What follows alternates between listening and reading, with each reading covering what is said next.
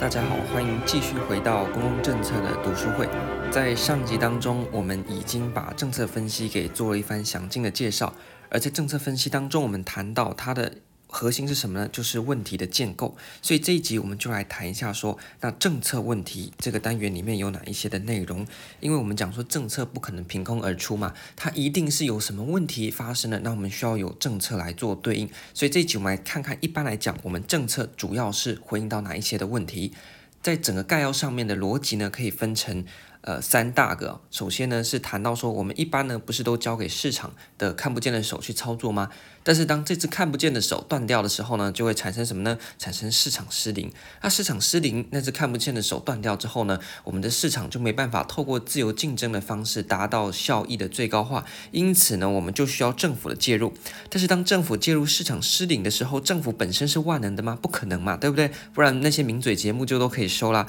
所以当政府因为本身的特性，也会发。发生什么呢？发生政府失灵。所以最主要我们的政策问题来源就是来自于市场的失灵以及政府的失灵。那你说这两个失灵都发生了之后怎么办呢？在最近我们又谈到了说，可以用第三部门来介入啊，也就是透过那些非营利组织的介入来处理掉私部门和公部门都面临到失灵的一个状况。但是第三部门呢，它也可能会产生什么呢？我们在之后会讲到的志愿失灵。OK， 那这样志愿失灵发生的时候呢，诶，那这样就麻烦。你说，诶，连一二三部门全部都失灵的情况，那该怎么处理呢？啊，最近呢，我们的一个解方啊，学者就说我们可以透过网络的方式啦，也就是呢，过去不是议员的主导吗？也就是呃，交由市场，或者是交由政府，或者是交由第三部门。那但是呢，每一个部门呢，都可能会发生失灵的呃情况，所以我们透过网络的方式呢，当中呢有一环失灵了没关系，还有其他环可以来做补充啦。OK， 所以这主要是政策问题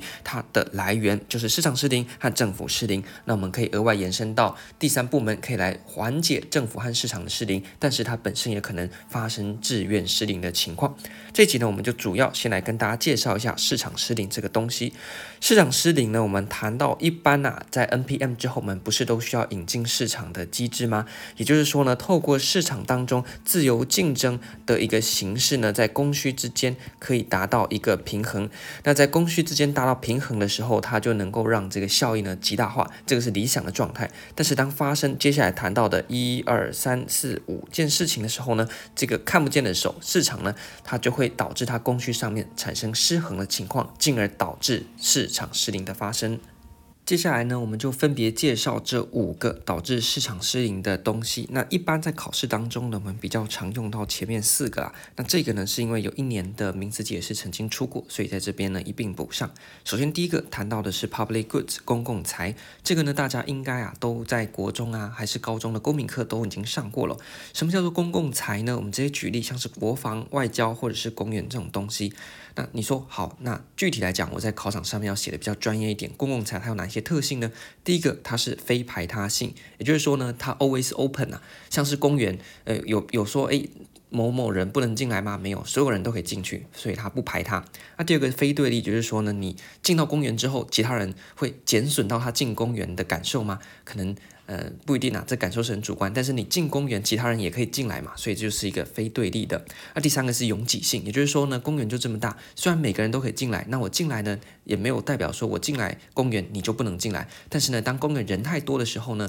这个公园啊，大家就觉得很拥挤，那你就没办法享受到公园里面的那一些优美的景色。而像国防和外交呢，它也是这种，你有说国防，哎，我只保护特定的人，其他人呢，这个飞弹掉下来的时候呢，我就不保护吗？没有，那会。有对立性嘛，也不会有，因为呢，我享受国防的这个保护，那你也可以享受到国防的保护。那拥挤性呢，只是讲说，当所有人呢都想要挤到这个东西来的时候呢，诶，它可能相对来讲啊，就会减损掉它的这个呃呃边际的成本啊，会跟着增加啦。那就像是呢，我们常常举的例子嘛，呃，一条溪或者是一个草原上面，那你来养这个羊。那 OK， 那我养你也可以养，但是呢，当养太多的时候呢，这个草地可能就不够吃了，这就是公共菜。那在这个情况底下呢，就会变成说没有人愿意提供啊，因为假设我好心我提供，我盖了一座公园，结果呢，你也可以来，他也可以来，那人多的时候呢，这个公园的品质就下降了。那我会当白痴来提供这座公园吗？不会嘛，对不对？一定是说，哎，我盖了一个公园，那我就希望它是一个私人公园，只有我可以来享受，因为这是我出钱的嘛。OK， 像这种公共财呢，就需要政府介入，所以这个公共财引发的市场失灵，我们谈到政府介入的时候，就由政府来提供这些像是路灯啊，还是刚刚讲到的公园啊、外交、国防啊等等这些东西哦。第二个呢，谈到的是外部性，外部性呢叫做 externality， 它有包含外部效益和外部成本，所以的外部性就是今天你。原本讲说个人造业个人担嘛，但今天你个人造业的时候呢，可能是由别人担。那如果你是造一个福报的话呢，诶，别人也享受到了，这就叫外部效益。那如果你今天造了一个恶业的话，诶，由别人承担，那就叫做外部成本。什么意思呢？假设你今天在你家的门口种花了，这个大家都高中公民的课本里面都举的例子，你在你的家里面啊，或者是你的家外面种花，那你看了花赏心悦目，那同时你的社区邻居是不是也因为你种了花而感到愉悦呢？因为可能这个花香传遍整个社区嘛，所以这个虽然你自己种花，那个花是你出钱种的，但是呢，对整个社区来讲，大家都觉得赏心悦目，这就是一个外部效益。那如果呢，今天假设你开一家工厂，那你把废水呢排到外面去，那这个废水原本是你工厂要出钱处理的，但是这时候呢，你把它排到外面的农田去，那变成说是整块土地上面那些农民啊，还有整块土地都必须承担你所制造的这些不好的东西，这就叫做外部的成本。那因为呢有外部的效益或外部的成本啊，我们在外部效益就会谈到说，今天我种花，结果邻居也可以享受得到，那对你来讲，你就会享受什么呢？哎，我好像有点损失，对不对？因为我种花，结果你也可以来享受，这支花是我出钱的。那针对外部效益，它有可能导致市场失灵，政府就用什么呢？补贴啊，像是呢你呃要为了社区的美化，政府补贴一点钱啊，让你来做这个具有外部效益的事情。那针对外部成本呢，一样是不好的嘛，因为明明是我造的恶业，结果由这个街坊邻居或是附近的农地呢来承担，那这个时候政府就必须透过一些呃可能罚则啦，或者是课征一些税啊，来把这个外部成本给内部化，也就是说我排废水照排，但是呢，政府透过一些手段，让排出的废水不是我凭空就把它白吃的午餐把它排出去，而是呢，我会受到一点的这个呃，我要缴一点钱啊，或者是付出一点成本啊，把这个外部成本呢转嫁回我这个制造外部成本的人的身上。那第三个呢叫做自然的独占，也就是讲说呢，当今天呢我可能制造一百个东西，跟我制造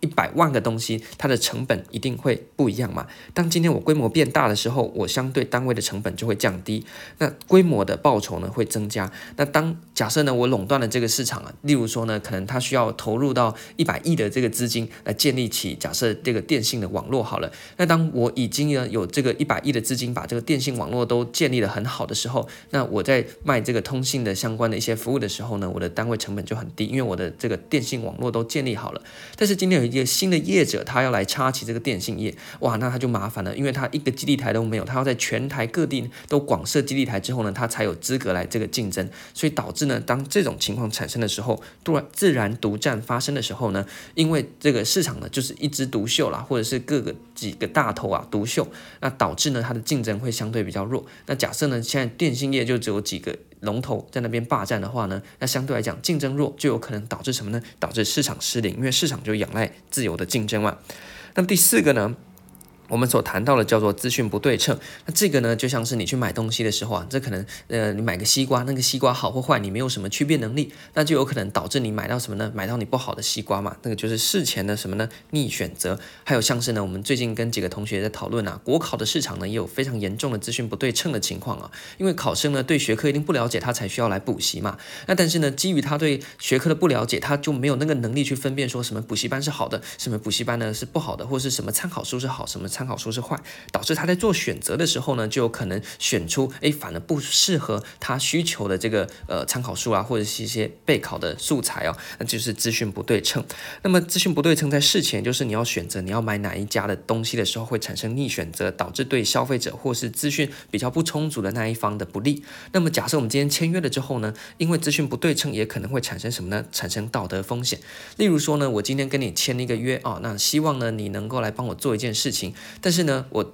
跟你的这个资讯上面可能不对称，也就是说呢，假设今天呢，我请你来帮我装个冷气，那我对冷气呢是一窍不通，那你对冷气呢是专家，那因为呢你对冷气比较了解，那我请你来装，在履约的过程当中呢，可能就会你就会因为对冷气了解，就会这边偷工减料一下，反正呢你骗我是局外人，我看不懂你在那边偷工减料的地方嘛，这个情况呢就会导致道德风险的发生，那就会减损到原本这个委托人的利益，那那么在这个代理人上面呢，他就可能会动一些手脚，所以在委托代理人理论呢，我们也会谈到资讯不对称就是引发那个情况的一个重要的因素哦。那最后我们谈到经验财，叫做 experience goods， 这个呢在过去其实比较少见，但是有一年的